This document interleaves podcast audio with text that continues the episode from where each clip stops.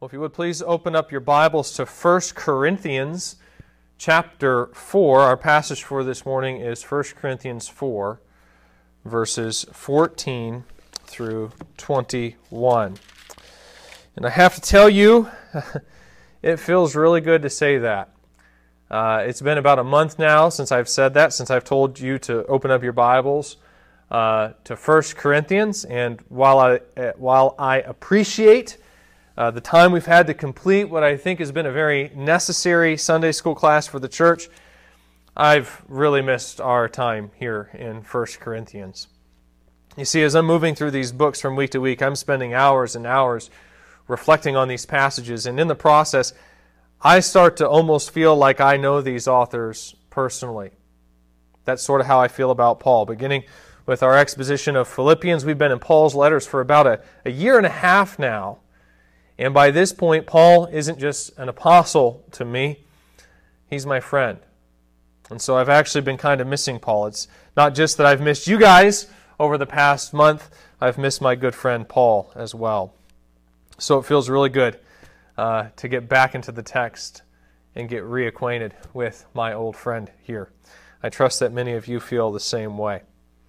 Once again, our passage uh, for this morning is 1 Corinthians 4 verses 14 through 21. And in just a moment, uh, we'll read those verses together. But before we do that, I want to begin by reading a passage from the Old Testament.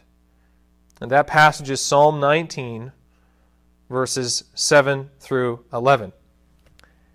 In it, David writes this The law of the Lord is perfect, reviving the soul. The testimony of the Lord is sure, making wise the simple. The precepts of the Lord are right, rejoicing the heart. The commandment of the Lord is pure, enlightening the eyes.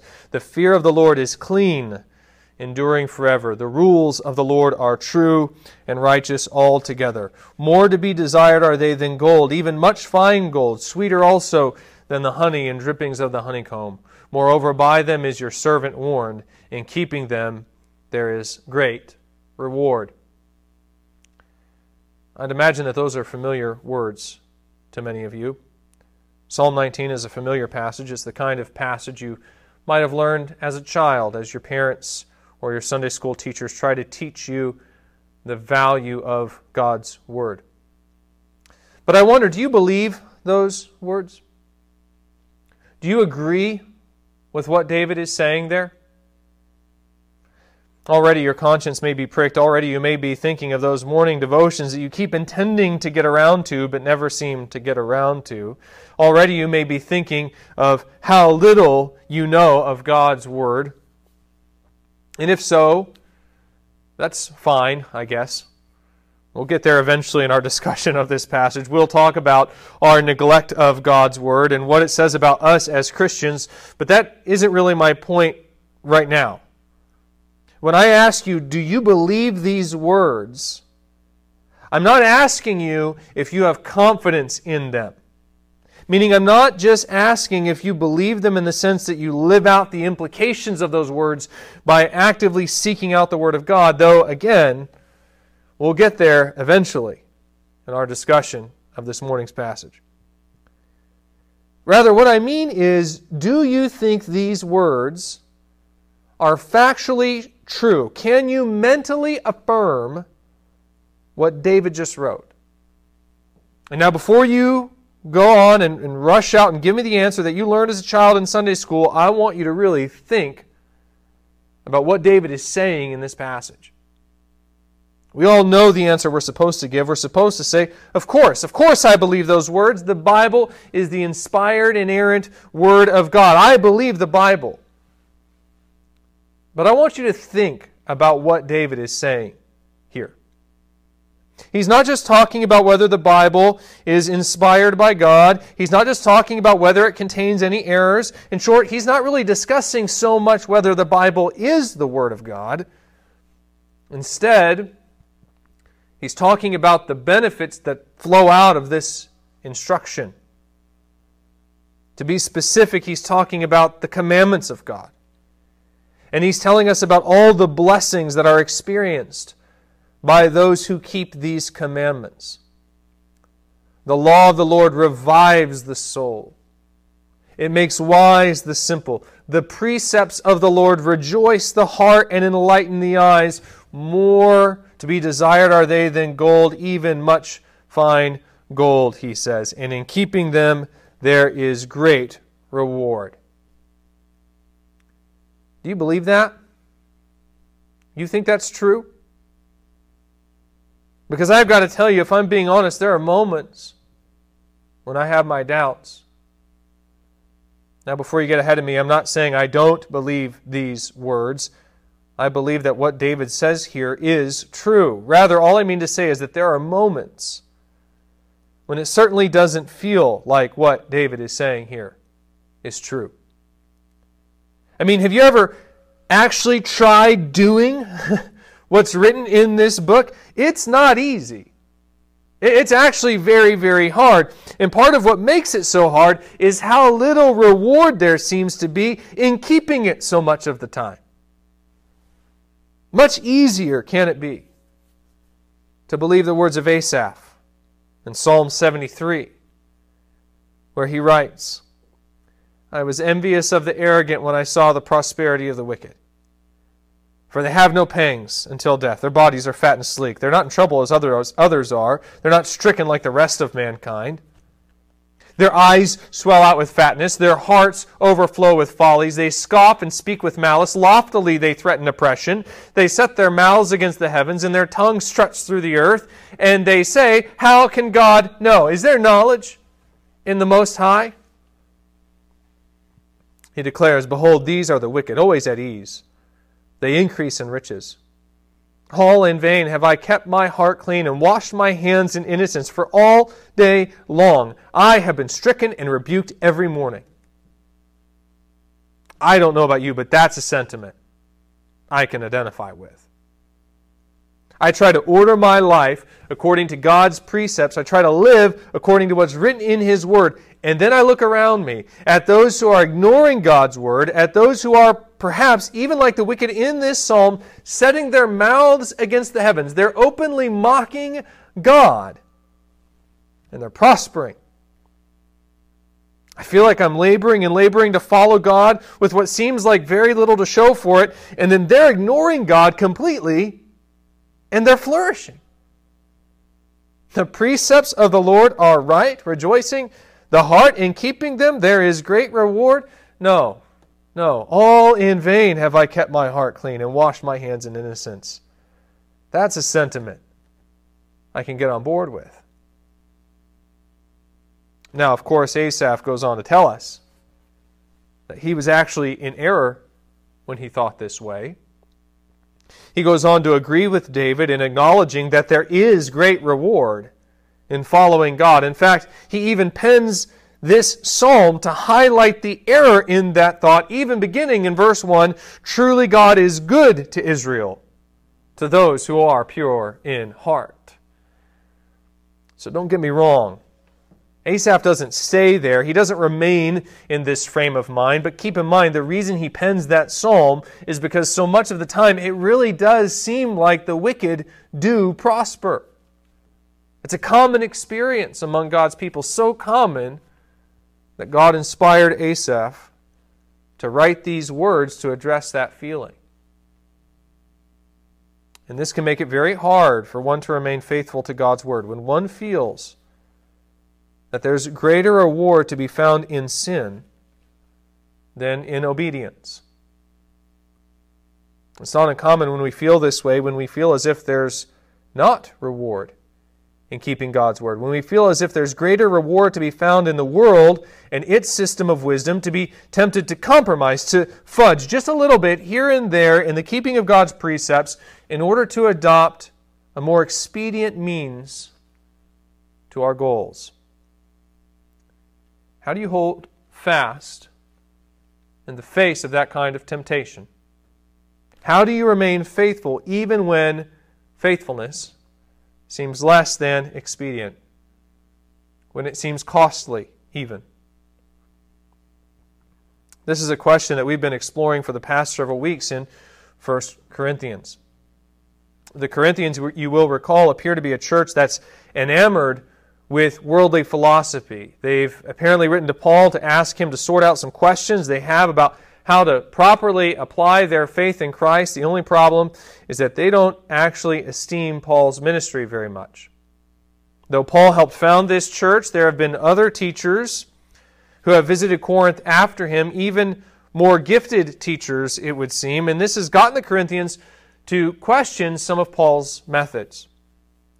As you all know by now, it would seem that Paul adopted a rather plain style of teaching when he was in Corinth. And as the Corinthians compare Paul's ministry with the ministry of these other teachers, they're beginning to think that maybe the problem is that Paul doesn't really know what he's doing, or perhaps he's not very skilled at what he's doing at the very least. And this is leading them to question Paul's instruction. So, as Paul opens up this letter, he realizes that the very first thing he has to do before he can address the questions they've sent to him is reassert his authority over the church, which he does in part by defending his style of ministry. You can break Paul's defense down into three parts.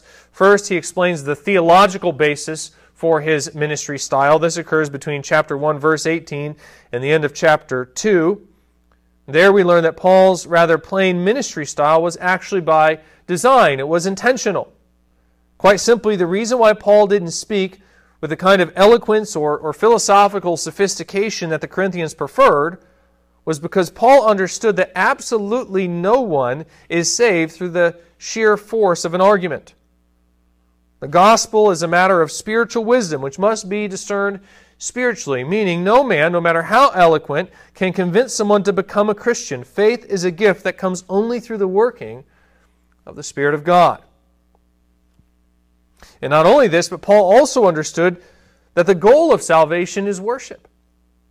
Sinners are redeemed to give praise and glory to God. Paul, it would seem, was incredibly cognizant of the fact that if he did come with clever or sophisticated speech, that certain people might be attracted to his message, thinking it an alternative system of philosophical wisdom.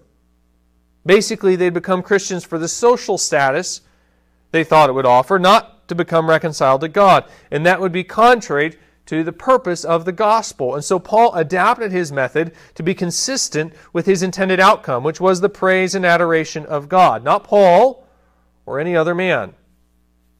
To quote chapter 2, verses 3 through 5, Paul explains, And I was with you in weakness and in fear and in much trembling, and my speech and my message were not in plausible words of wisdom, but in demonstration of the Spirit and power, that your faith might not rest in the wisdom of men but in the power of God. In the second part of his defense, Paul actually goes on offense as he explains the practical basis for his ministry style. This occurs in chapter 3, though I think you could say it starts as early as chapter 2, verse 5. There's some overlap between these two parts. In that section, he explains that there was actually another reason why his message wasn't sophisticated. It wasn't only because he understood that a person might be tempted to believe on account of the packaging of his message instead of its content, or because of the social status that the content might bring to his audience instead of the pardon it offers them. No, it was also because Paul understood that the Corinthians in particular were susceptible to that kind of error. Essentially, Paul tells the Corinthians actually, the problem wasn't me. It was you. You were still too immature for me to get into the more advanced stuff. If I had tried, it would have hindered your progress in the faith, not advanced it. Paul even tells them that actually, from what he's hearing, they're still too immature. For while there is jealousy and strife among you, are you not of the flesh and behaving only in a human way? He asks in chapter 3, verse 3. This was ultimate, ultimately one of the Corinthians' problems. They were still too much like the world in their thinking. Their minds were not yet sufficiently transformed by the foundational realities of the gospel to be made ready spiritually for the more advanced doctrines of the faith. In the third part of his defense, which has been our subject for this now our third week, Paul concludes his argument by challenging and reinterpreting the Corinthians' perception not only of him, but even of his associates and his fellow teachers. He begins in verses 1 through 7 by presenting them with a picture of how they ought to view their teachers, and that's as stewards, as mysteries of uh, God, not as theological innovators. That's apparently how the Corinthians interpreted the differences between a guy like Paul and his plain style of ministry and Apollos and his more eloquent style. They saw them as theological innovators who each offered their own kind of spin on Christianity. And then, of course, they used these differences to boast over one another according to whoever school of Christianity they thought to be the best. Paul tells them, don't do that. That's not what we are. None of us are attempting to add on to Christ's teaching. We are stewards. Our job is to take what Christ has entrusted to us and merely deliver it to you. From there, Paul moves on to a second image in verses 8 through 13, and that's of a spectacle. It wasn't just that the Corinthians thought themselves superior to one another, many of them even thought themselves superior to Paul. And one of the reasons for this, it would seem, is because of the greater position and status they enjoyed in the world than Paul. Paul suffered for his faith. They didn't. Again, they thought that discrepancy was Paul's fault. Paul very sarcastically informs them that actually it's your fault. He reminds them that that rejection is actually, uh, uh or that his rejection is actually a normative experience for the Christian. And that if a person is actually accepted by the world, then it's more likely due to their immaturity as a Christian than it is due to any particular skill set they might have, which could make the gospel more appealing in the world's sight. So, this is the second way that Paul wants them to view him and his ministry. And they're to view him as a spectacle to be marveled at before the world. Third and finally, Paul reminds them of the position that he actually enjoys before them, and that's as their father in the faith. That's what we're going to explore in greater detail here this morning. Paul's position as the Corinthians' father in the faith and what that means about how they should relate to his ministry. If you recall, I said that in this section we find a, a way of navigating the pressure we so often feel from the world as we reinterpret our own role according to these images. This is, of course, part of the force of these three images that Paul offers here. I've said that if the Corinthians are going to put away this worldly thinking that's causing them to trip over Paul's teaching and render them unequipped to receive this more advanced doctrine he has to offer them, then it's not only that they must learn to view Paul through this framework, it's that they also must learn to see themselves in the same way. They too are stewards who don't have the option to in any way alter the Word of God in order to make it more appealing to the world. They too are, are a spectacle, not to be accepted by the world, but to be mocked and marveled over. And it's no different with today's image. If the Corinthians are ever going to grow out of this worldly thinking that is inhibiting their growth in Christ, then they must not only see themselves as a steward and as a spectacle, they must also see themselves as a son. This is partly how you will learn to resist the temptation to compromise in the face of the world's apparent prosperity. You will see yourself as a son. So, what does this mean to see oneself as a son? Let's go ahead and read what Paul says here and find out. Paul follows up the sarcastic rebuke of verses 8 through 13 with these words in verses 14 through 21. I do not write these things to make you ashamed, but to admonish you as my beloved children. For though you have countless guides in Christ, you do not have many fathers. For I became your father in Christ Jesus through the gospel. I urge you then, be imitators of me that is why I sent you Timothy, my beloved and faithful child in the Lord, to remind you of my ways in Christ, as I teach them everywhere in every church. Some are arrogant, as though I were not coming to you. But I will come to you soon if the Lord wills, and I will find out the talk of these arrogant people. Or he says, uh, rather, But I will come to you soon if the Lord wills, and I will find out not the talk of these arrogant people, but their power. For the kingdom of God does not consist in talk, but in power. What do you wish? Shall I come to you with a rod, or with love and a spirit of gentleness? Once again, what does it mean to see oneself as a son, according to this passage? I think we could distill it down into, new, into two main points. But before we get there, I'd like to take a moment first to define the parent child relationship according to the scripture. I actually want to spend an entire week on this point, defining the parent child relationship according to the scripture, and then we'll come back and look at these two expressions of sonship that we find in this passage next week. But first, let's look at this parent child relationship according to the scripture. The Bible, of course, is, is sometimes hard to understand, and part of the reason uh, it can be so very hard to understand is because it's working in a different framework than what we're accustomed to. That framework can be historical or cultural, meaning it's referencing either historical events or cultural practices that we're not familiar with, so when we read it, it can feel very foreign to us. Or there are parts that, that fail to land with the sort of force that one might expect from a particular passage. Sometimes, though, that framework is theological. Meaning, sometimes the problem is that our mind has become so darkened by sin that there are concepts which the Bible at times assumes, either about God or about the world that He's made, which are no longer a part of our way of thinking. And so, because we don't understand the design of God's creation, we fail to pick up on some of the more subtle implications of a passage with it, which an author is assuming when they write. I think that's partly what's happening here. Paul says some things here that can come off as, as rather offensive. He assumes a kind of authority over the Corinthians and demands a kind of respect from the Corinthians that many people could interpret as some sort of power trip. And that's not what's going on here, but I think that's how we can be prone to interpret it. And the reason we're prone to interpret it like that is because we don't have a sufficiently biblical view of parenting.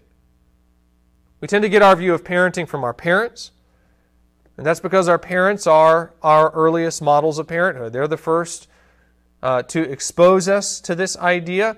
And so, what they believe in practice often serves as our baseline for what we think parenting should be. And of course, that can be a problem because even the most dedicated parents are still imperfect models at best.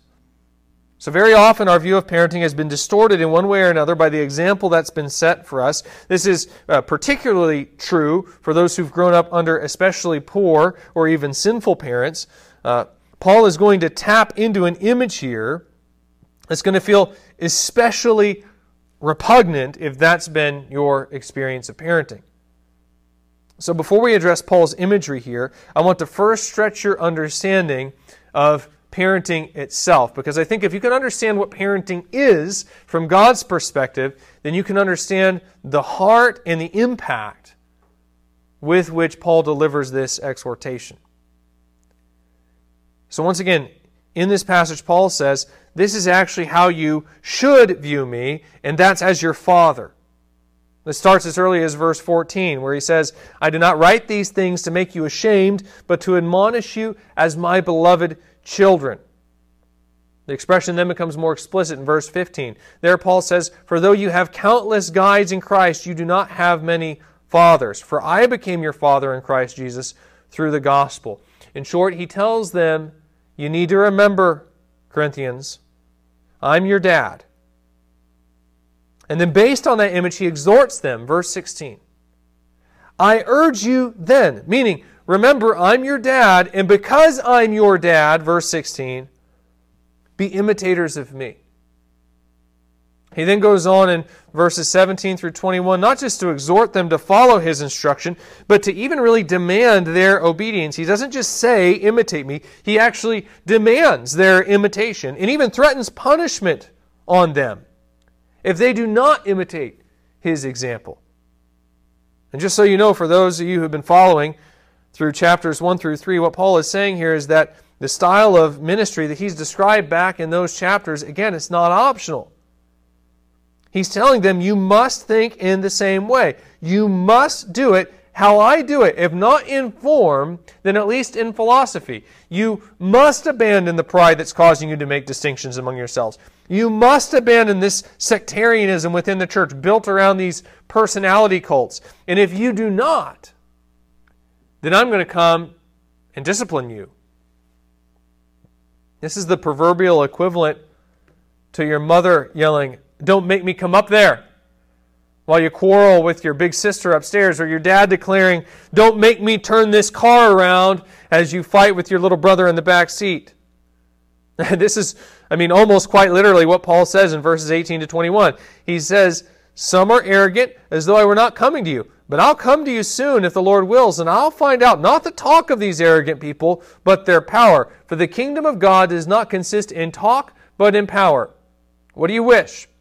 Shall I come to you with a rod, or with, a lo- or with love in a spirit of gentleness? That's Paul asking the Corinthians listen, do you need a spanking? You can almost picture him pulling off his belt by the end of verse 21. And I'd imagine that that may rub some of you the wrong way. If so, the reason is probably because either you've had parents that were poor examples, and so when Paul says, I'm your dad, therefore imitate me, you're thinking, what's the relationship there? What does imitation have to do with a father son relationship? I never want to imitate my parents. Either that or you've had parents who disciplined you sinfully perhaps in anger, for instance, or even for selfish reasons. And so you hear Paul threaten the rod here, and that's what flashes into your mind, and it's repulsive. You think to yourself, who is Paul to tell me what to do? And you think that because your parents expressed a form of unjust discipline that provoked you to question their authority. So, what's going on here? How should we view this relationship between a father and a son? And how might it transform the way we see this exhortation from Paul to, quote, be imitators of me? I think there are two ways that we can look at this. The Bible, of course, often exhorts children to obey the authority of their parents. And if we're trying to understand why, I think it, be, it can be summarized in two points. First, the Bible demands this obedience because it assumes a basic level of love and care in the parent child relationship. And so it assumes that when the parents are giving instructions to their children, when they're training their children, they're doing it for the benefit of their children. I think of the fifth commandment, for instance, honor your father and mother, which Paul notes in Ephesians 6 is the first command with a promise that your days may be long in the land that the Lord your God is giving you. There's this expectation that the child is going to flourish under their parent's instruction because their parent is instructing them for their benefit. And this is true even of the discipline that a parent inflicts on a child. To quote Proverbs 15:5, "A fool despises his father's instruction, but whoever heeds reproof is prudent." And this is true even of the unbeliever, by the way, biblically speaking. I think of, of Luke 11, uh, 11 to 13, for instance, where Jesus observes, what father among you, if his son asks for a fish, will instead of a fish give him a serpent? Or if he asks for an egg, will give him a scorpion? If you then, who are evil, know how to give good gifts to your children, how much more will the Heavenly Father give the Holy Spirit to those who ask him? Uh, there's this, this baseline assumption that parents care for their children in the Scriptures. And so when they give them commands and instruct them, they do so for their benefit. Now, of course, this isn't always how it works out. Parents often will discipline to get their children to comply with their own selfish desires, or they'll issue it alongside poor counsel or advice. But that's the design, that's how it's supposed to work. This is then one reason why Paul might say, Remember that I'm your dad, so do what I do. He could be saying it because he's reminding the Corinthians of the affection and care he has for them. And he's doing this to remind them that if they follow what he does, then they'll flourish. You can almost think of it like a father coaching his son on how to ride a bicycle. He's showing them, you know, put your foot here like this, and then pedal fast like this. Watch me, because if the son follows their example, then they'll stay upright instead of crashing. Paul might be evoking that concept as he encourages the Corinthians to follow his example. But I tell you honestly, I don't think that's the main thrust here. You see, there's another reason why the Bible exhorts children to follow their parents' example, which is much more theological in nature. You might even say doxological in nature. Doxology, in case you aren't aware, comes from the Greek word doxa, which means glory, and logos, which means word or saying. So a Doxology is a word or saying of glory, meaning it ascribes glory to something. And what I'm trying to say is that biblically speaking, there is a doxological element, meaning there's an element that gives praise or glory to God in this parent child, father son relationship. What is that element? Well, it has to do with this idea of imaging. You're familiar, of course, with Genesis 1:26, where God determines to create man, saying, "Let us make man in our image, after our likeness, and let them have dominion over the fish of the sea, and over the birds of the heavens, and over the uh, um, uh, livestock, and over all the earth, and over every creeping thing that creeps on the earth." You may be probably very familiar with that passage. What you may be less familiar with is Genesis 5 1 through 3, which says this. This is the book of the generations of Adam. When God created man, he made him in the likeness of God. Male and female, he created them, and he blessed them and named them man when they were created. When Adam had lived 130 years, he fathered a son in his own likeness, after his image, and named him Seth. It would seem that God actually expects children to resemble their parents much in the same way that he expected Adam to resemble him. I think you even see this principle play itself out in the physical resemblance that a child shares with their parents. That's by God's design. Now, I'm not going to try to expound on why God has put this design element in the creation, this idea of resemblance between parent and child. It would only be somewhat speculative if I did try to do that. I would have to extrapolate out a couple of theological foundations to get there. But I think I can say definitively how this design is supposed to work. I think you saw it unfolded in the passage I just read to you from Genesis 5. God creates Adam in his image. Adam has a son in his image. If that's the case, and it's all working like it's supposed to, then who is that son supposed to look like? Who is Seth supposed to look like? I mean, Adam, yes but also God, right? Adam images God, and so as Seth images Adam, who is he also imaging? And the answer is God. Biblically speaking, this is how parenting is supposed to work. It's the parent teaching the child. This is what it looks like to image God. In fact, going back to the fifth commandment, you know that, that part about living long in the land? That's actually tied to this concept. I remember very uh, many years ago, uh, my grandpa told me that this verse often puzzled him. And the reason he said it puzzled him was because my grandmother, his wife, died at a, at a relatively young age uh, of 65. And he didn't understand that because he said, uh, you know, because I, I never knew anyone who honored their parents the way she did. What my grandfather didn't understand, what I didn't understand at the time, is that this promise has to do with the blessings and the curses that were promised under the law.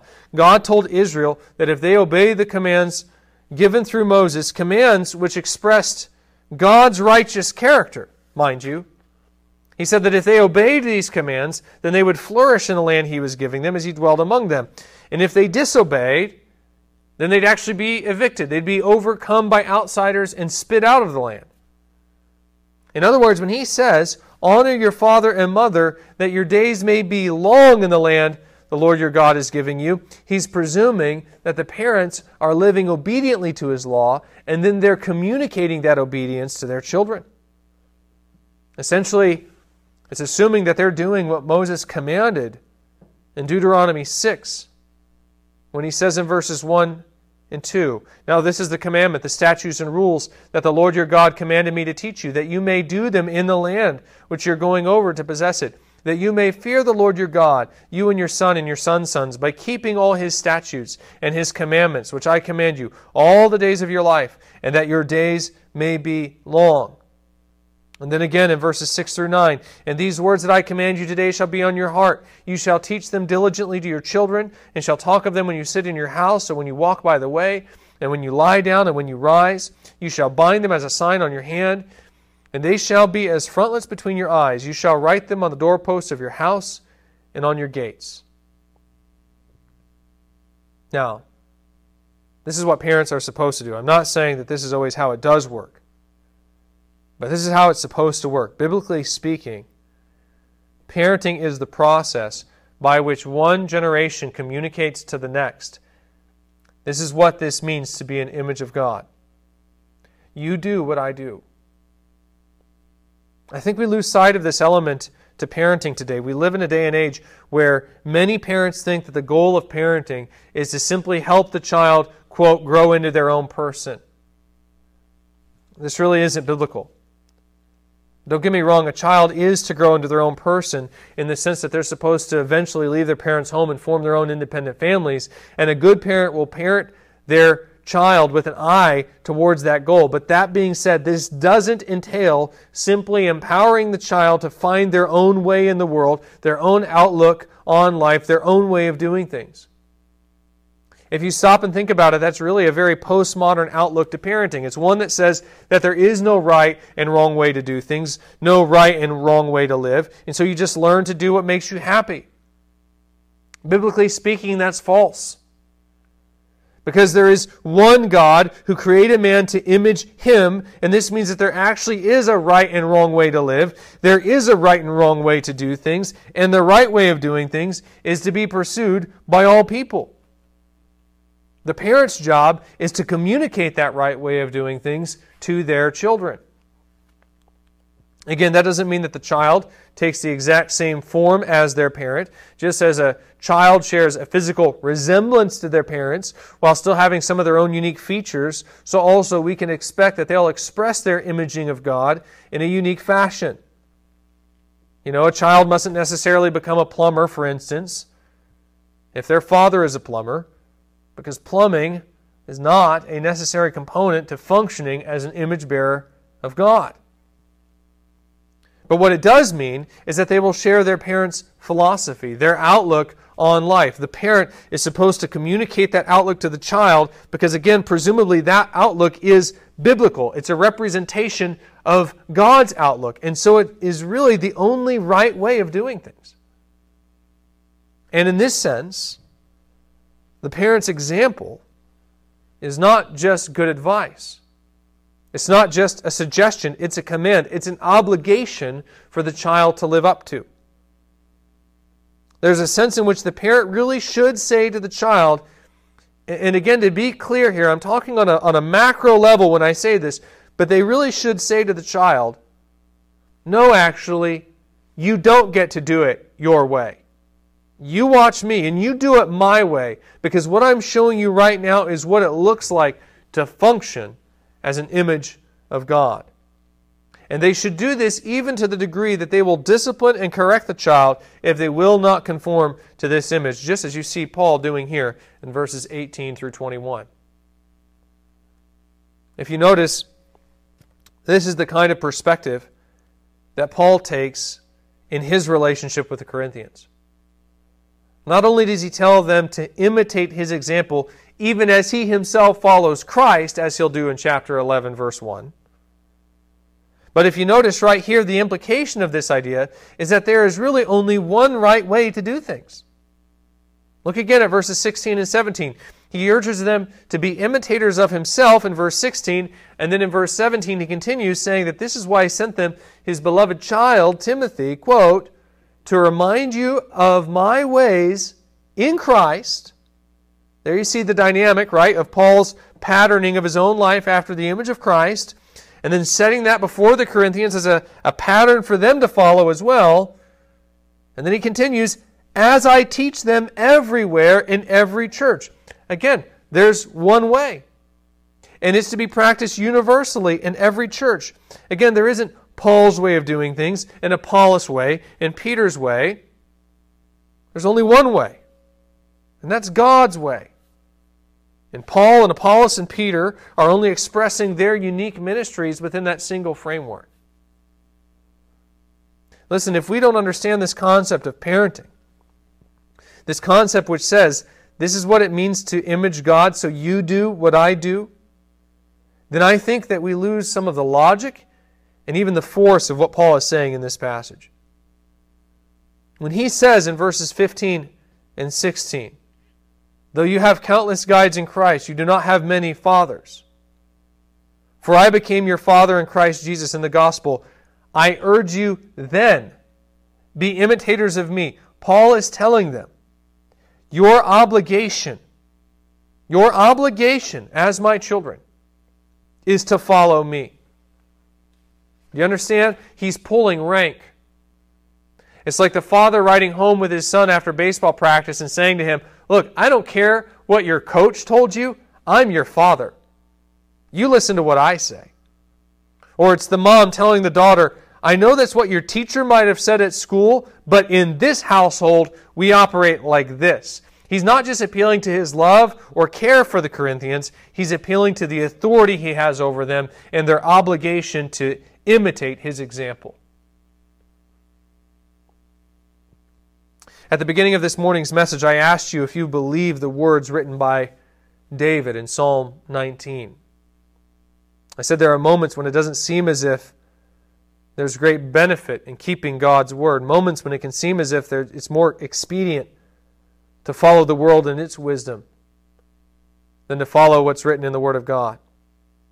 I also said that this passage can help you hold fast in the face of that sort of temptation, that it can help you to remain faithful even when faithfulness seems costly. How does it do that? Well, it does it by reminding you what you are. And that's a son, or, or a daughter, if you will. That's true in terms of your relationship with God, of course. When you believed in Christ, you were adopted into God's family, and this means that you now have the obligation to bear a resemblance to your Heavenly Father. It's just like Peter exhorts us in 1 Peter 1 14 to 16. As obedient children, do not be conformed to the passions of your former ignorance, but as He who called you is holy, you also be holy in all your conduct, since it is written, You shall be holy, for I am holy. We've not just been purchased by God through the death of Christ, but we have been born again by the Spirit of God. And this means that as children, we have an obligation to bear resemblance to Him. This is a resemblance, of course, that often isn't going to be accepted by the world as a whole because it's presently under the rule of Satan and tends to be shaped after his image. As John points out in 1 John 3 1 and 2, he says, See what kind of love the Father has given to us that we should be called children of God, and so we are. The reason why the world does not know us is that it did not know him. Beloved, we are God's children now, and what we will be has not yet appeared, but we know that when he appears, we shall be like him, because we shall see him as he is. So we can expect the rejection. We can expect some measure of discomfort to accompany our imitation of God, meaning it won't always pay off, but, but there's benefit whether there's benefit in the imitation or not, the obligation remains. As children of God, we must resemble our Father. This concept can be helpful in that sense to remember that as children of God, we simply don't have the option of not imitating Him. We must do it whether there's benefit in the imitation or not. However, if you think about it, that's really not the point that Paul is making in this passage. He's not telling the Corinthians, God is your father, right? He's telling them, I am. He's saying, I'm your spiritual papa, so you listen to what I say, you imitate my example. And this is the element that I really want to dive into in greater detail next week as we talk about how sonship is expressed. But what Paul is pointing to here is his authority, his example before the Corinthians. He's pointing to their obligation to imitate him. That's not an obligation that's partly born from the fact that Paul was, uh, or rather, that is an obligation that's partly born from the fact that Paul was the first to share the gospel with them. Uh, but I think you can extend it logically to us as well by virtue of his apostleship. We can't forget this point. There's a sense in which we are all spiritual children of the apostles. The church is built on the foundation of their witness. They are the ones who took what was first received from Christ and then delivered it to us. And do you understand what, I'm, what I mean there? Our understanding of Christ is a mediated kind of knowledge. We haven't learned from Christ firsthand. We've never met him personally, at least not in the sense that we normally mean that. He didn't write any books. Everything that we know about him is mediated through the testimony of the apostles, who Christ himself commissioned to communicate his teaching and example to the world. So, if we're going to learn to imitate God, it first begins by learning to imitate the apostles. They are our fathers in the faith. The faith that we've received was first delivered by them. I think this is worth pondering for a moment. It's worth reflecting over how this should affect the way we interact with the apostles and whether our interaction with them really is what it should be. So, we're going to come back and spend some time thinking about this idea next week. We'll discuss how this concept of sonship and, and sonship with respect to the apostles specifically should affect the way we interact with the world and its wisdom. However, before we get there, I want to prepare you for that message by having you consider just what it is that we've been called to imitate. In case you haven't caught it yet, the key word for this morning's message is imitation. I'm focusing on this statement in verses 15 and 16 where Paul says, For I became your father in Christ Jesus through the gospel. I urge you then be imitators of me. What's Paul driving at in that statement? Was he wanting them to imitate?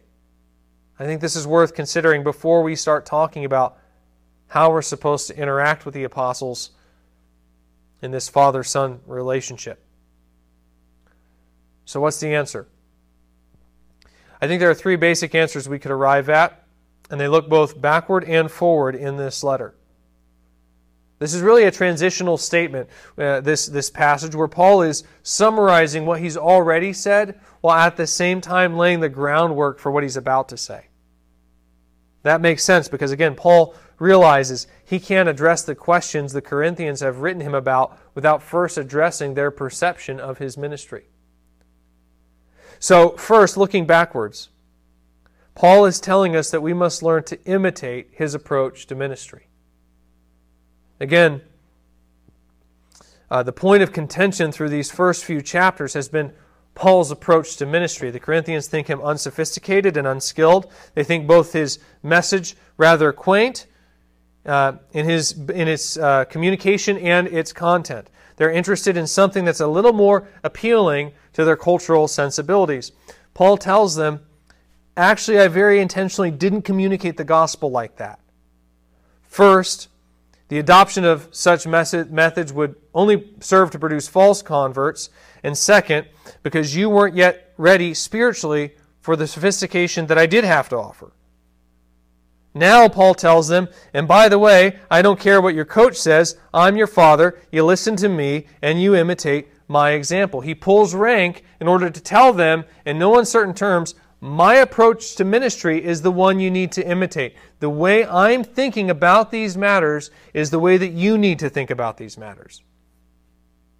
This is important because it reminds us that we have an obligation to follow the example that Paul sets for us in chapters 1 through 3. Earlier this week, I was reading a book on church planting. And the author really goes to great lengths to sanctify his lack of use of Scripture in his approach to church planting.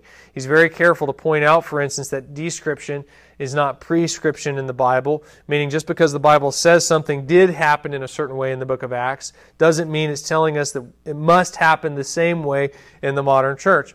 And on the whole, I agree with that principle. I don't think there's any significant problems with that principle, but then he used that principle as license to go on and argue for the use of secular, secular business practices in the building of the church. And the problem is that many of these same business practices that he would advocate for are the exact opposite of how Paul says he conducted himself in his ministry. And this man could try to answer, well, you know, description isn't prescription, except Paul says right here, my description is prescription in this instance. You do what I do here. Be imitators of me.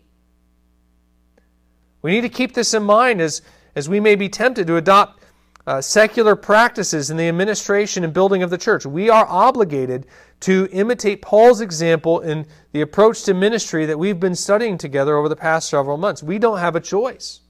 We are sons. Second, looking forward, Paul is telling us that we must learn to imitate the example that he's about to set for us in the rest of this letter. Again, the Corinthians have written Paul with this set of questions, and it appears that they don't entirely trust his counsel at this point. They're ready to just write it off and say, well, that's just Paul's way. I follow Apollos.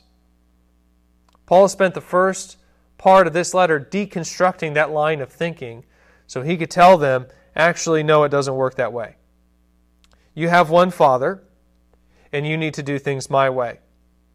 He's been building up to this statement in verse 17 where he says that he sent them, Timothy, to remind them of his ways in Christ, quote, as I teach them everywhere in every church.